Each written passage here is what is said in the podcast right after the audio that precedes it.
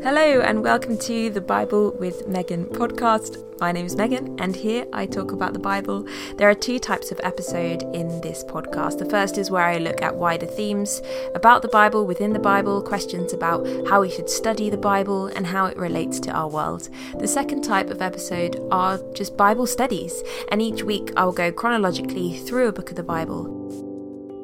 The Bible is such a beautiful book and such an incredible gift that we have been given by God. And I just hope that in this podcast you will learn to love studying it even more and that it will strengthen your faith. So let's get on with today's episode.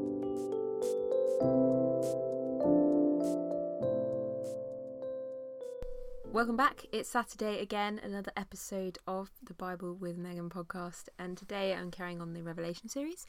Um, we were going to hit chapter six, so last time we looked at chapter five and uh, the Lamb being the only worthy one to open the scroll. I loved that one. That was so much fun to prepare, and I really hope you got a lot out of it as well. If you did, if you could leave a quick review on Apple uh, Podcasts or wherever you listen to the podcast, that would really like it's it's just really helpful to help other people find this content.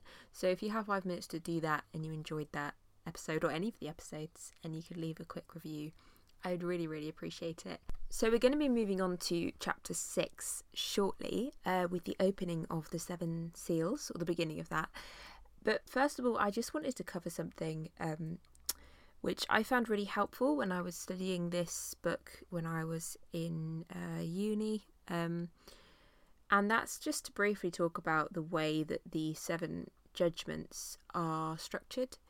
So in Revelation, you have three sets of seven judgments. You've got the seals that we're about to start, and then the trumpets and the bowls. And there's also mention of seven thunders, although those don't actually play out, um, but they are they are mentioned. So I just want to quickly go through how they are set up because there is discussion over um, how they how they kind of all connect. Um, are they can is it like a timeline? Do they happen one after the other? Are they just the same thing, kind of explained in in different ways? I'm just going to touch on a few different interpretations of how this could work, and I just want to start by asking you to think about some of your favorite um, films or books that are about time travel or, or kind of just about how time might work.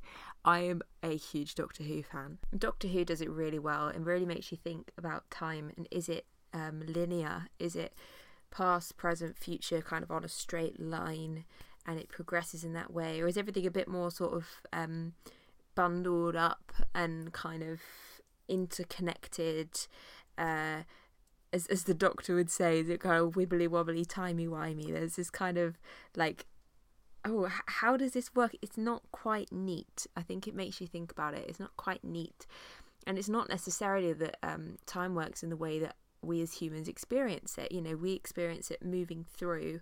Um, in in a sequence and it's not necessarily that that's how it works that's just how we experience it um, so there's all these questions that come up from Doctor Who. Maybe for you, maybe you like uh, Inception, or if you're watching the new series of Loki um, on uh, Disney. These none of these are adverts, by the way. Of course, I'm not sponsored by any of these people. They're just things that I enjoy, and it kind of helps us just to get into this mindset of the way we read the book of Revelation because one of the genres of Revelation, if you remember back right to that first video I did on YouTube in this series, is that it's an apocalypse. An apocalypse, as we saw, um, is like a, a revealing some something being shown to human being by a heavenly being, um, and being able to see from heaven's perspective.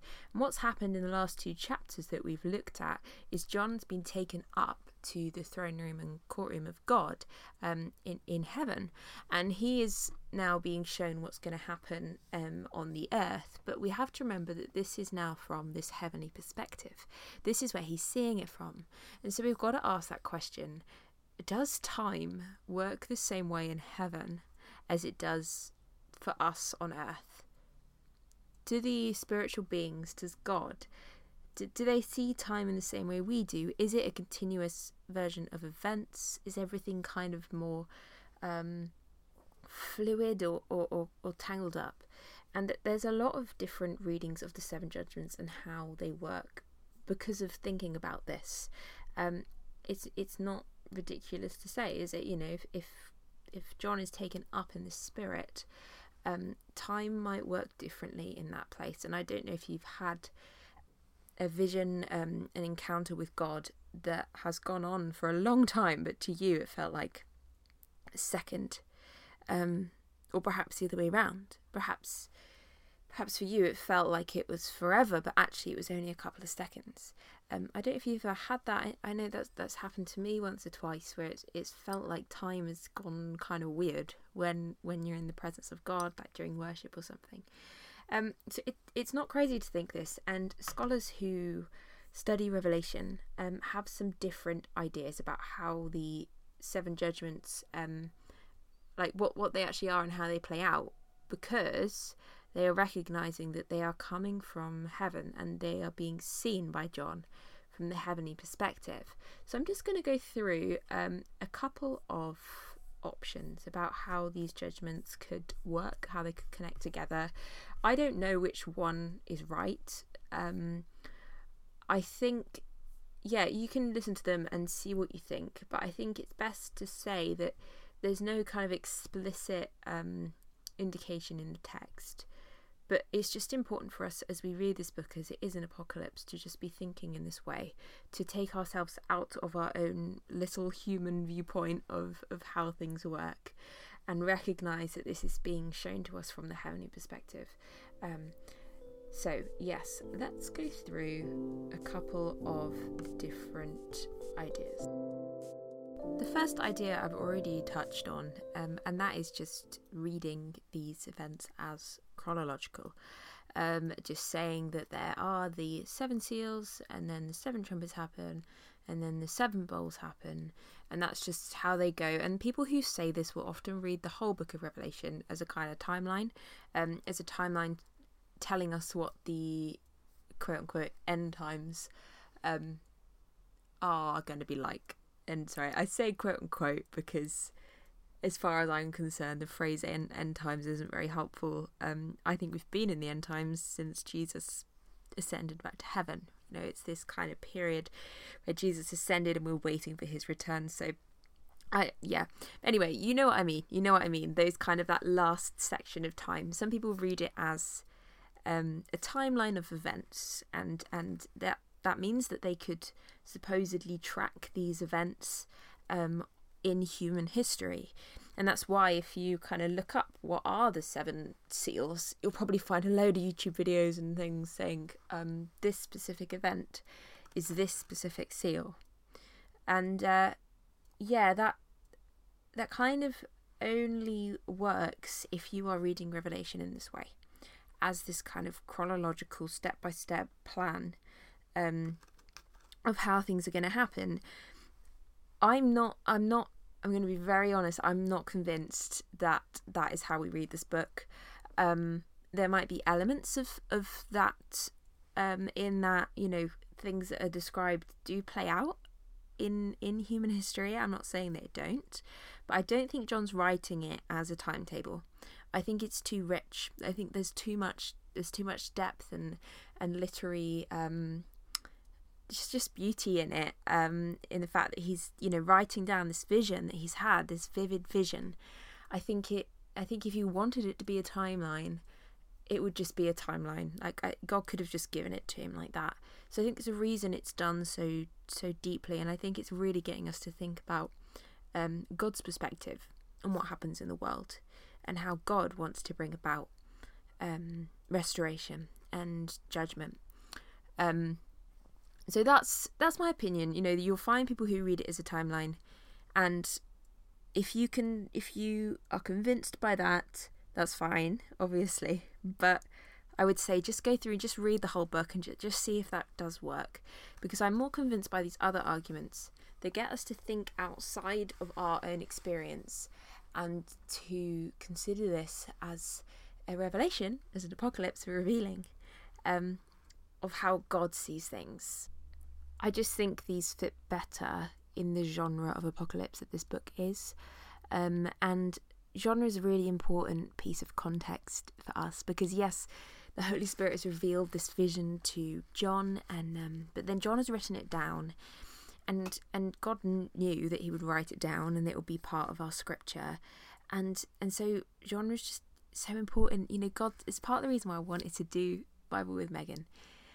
Um, I I'm really struck by the fact that God has chosen a book as a way to communicate with us, to, to reveal his kind of grand narrative to us. He's chosen a book um, to do that. And and this book is full of different genres and, and writing styles. And so I think I think we do it an injustice if we don't look at that and we don't study it as a book because that's how God has chosen for us to to see this. And so genre is a really important point of context in any book we read in the Bible.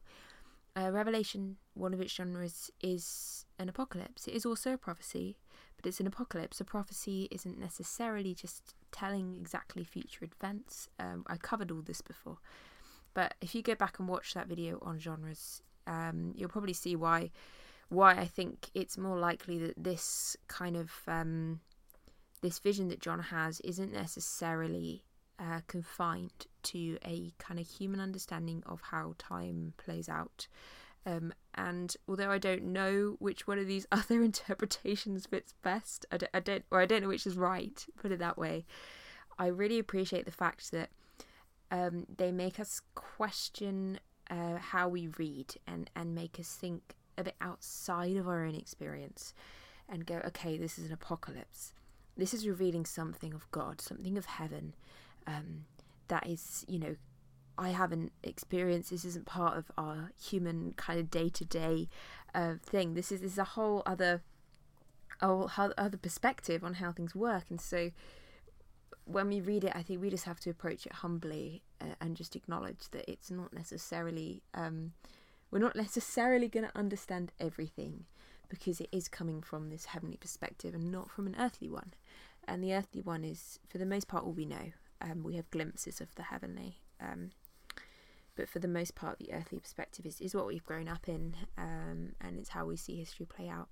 Anyway, there's a little ramble there, but um, let's move on and just just look at some of these other ideas about how the judgments kind of connect and how, how they might work. So the first one I'm just going to quickly cover is an idea that actually these seven judgments, the seals, the trumpets, and the bowls, are just the same uh, events happening, um, but they're just being kind of explained or told in a slightly different um, way. They just have a different focus.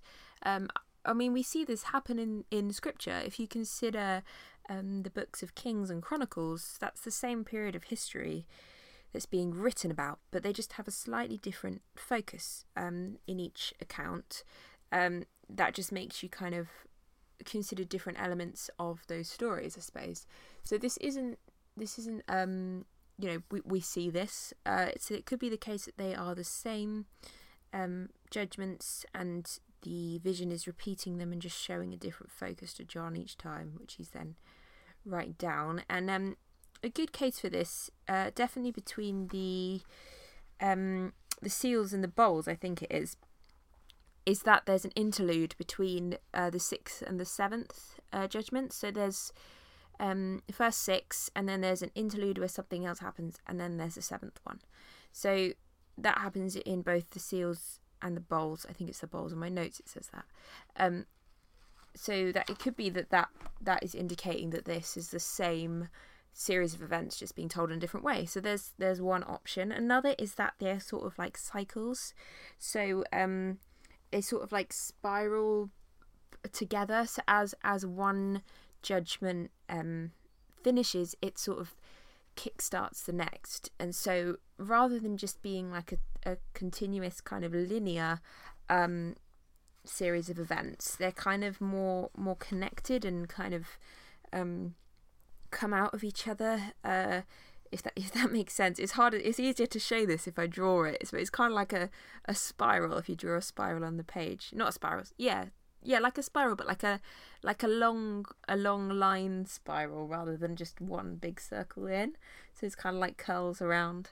Um, so that's a kind of another idea that it could be that kind of like starting cycles of judgments, um, which are then stopped when um, Jesus returns. So it's this idea of judgments being less like specific events and more kind of just just a, a part of how things work, I suppose. Um, so there's another reading. Um, again, it's to do with that seventh um, judgment in each kind of linking into the next series. I think is where that comes from. And another idea that comes from that is this kind of Russian doll idea. So, as the first series of judgments happen, as these seals happen, it's then within the seventh judgment that then the trumpets are found, and then within the seventh trumpet, the bowls are found. So it's kind of like packed in between each other. So they're kind of like one big set um, of judgment, but then they're they're like yeah, like like exactly like a Russian doll. So you've got the seals as the big one, and then the last the last seal is like the opening up to reveal the trumpets, and then the last trumpet is the opening up to reveal the smallest Russian doll, which would be the the bowls. And so there's another idea of how that might work and how things are kind of more interconnected. Um, and again, you know, as as we consider these different ideas, again, as I've said, I don't I don't know which is right, um, and it's very difficult to talk about time in this way. But it just makes us think about it and just go, hang on, maybe there's there's another perspective I need to take here. Another factor in that is the fact that there are these seven thunders in Revelation ten verse four. Um, the seven thunders are about to begin and then they are stopped, and so maybe that leans towards this idea of them being cycles because like this about another cycle is about to begin or another Russian doll is about to be opened or something it, it just makes us think about the kind of nature of God's judgment and how this is kind of working out. Another factor to throw in there is the three woes that happen as well. They're kind of sprinkled in between. Um, so, how, how do they fit in as part of this pattern? There's a whole rabbit hole here, as you can probably tell, and, and you can find scholarly work on it um, about this to look into. And you can draw graphs and charts and, and try and figure it out. Many people have, uh, and it's quite fun. But I, I mean, I think the biggest thing is it just makes us think. It just makes us think about how we read this. Like, like, you know, what's important here? I think is the question. Um, what what's important here? I think what's important is it's just making us think. How do I read? And and am I reading humbly and am I reading wanting to to see God's perspective or am I just wanting to impose my own agenda onto this book? Um, and I guess that's why I find this kind of just thinking about this helpful. Um, this might have made, raised more questions for you that it's answered, but I think it's a good thing in a way. I think it's a good thing. Um, it helped me. It helped me just then stop and think and just read humbly as I continued on into the vision thinking, you know, I, I, I don't want to twist this to my own agenda. I, I just want to be reading this um, to understand what God is revealing here. Um, and I think that's the question we need to keep asking throughout this book. And so this was just a short little episode with a load of information chucked in, just getting you to consider the nature of time. Um, but yeah, I just I just hope this kind of helps just just for us to get into this mindset of thinking about how time works and and how things work in heaven and how things work on earth and how they connect and and, and, and what is the nature of judgment and, and God's judgment and how does that how does that play out? How is it how is it released from the throne room? Um, we'll go into more about all of that next time as we start the six sorry chapter six the seven seals but uh, yeah I just wanted to touch on that because I did I did find it really helpful myself and just makes us think. So I'm just going to pray. Um, and then you can go off and have more of an existential crisis if you would like. Uh, but thank you for joining me on this short episode today. And um, yeah, I'll see you next week, and we will dive into the scripture with all these ideas and thoughts buzzing around in our heads. So, Lord, thank you that we have your word, that we have your scripture, Um, thank you that it is written down for us to read and, and to know you. And, and this way of it being written down means we can access you and we can have a glimpse of what John saw and experience your presence um, as well. And Lord, I just pray as you read that we would be humble, that we would have teachable spirits, um, that, that, that we wouldn't assume anything, but um, we just want to come and learn, Lord. And, and however that looks like, whatever it looks like, however time works. I don't have the language, Lord, to even really talk about it. Um, but I pray you just help us to see that there's so much more going on here. That that you are revealing something so incredible about the way that you see things. Um, so we want to come to that humbly, Lord, and, and we want to just honour you in our reading. Um, yeah, thank you, Lord Jesus, for your word. And thank you that through all time, however it works, you are our constant. In Jesus' name. Amen.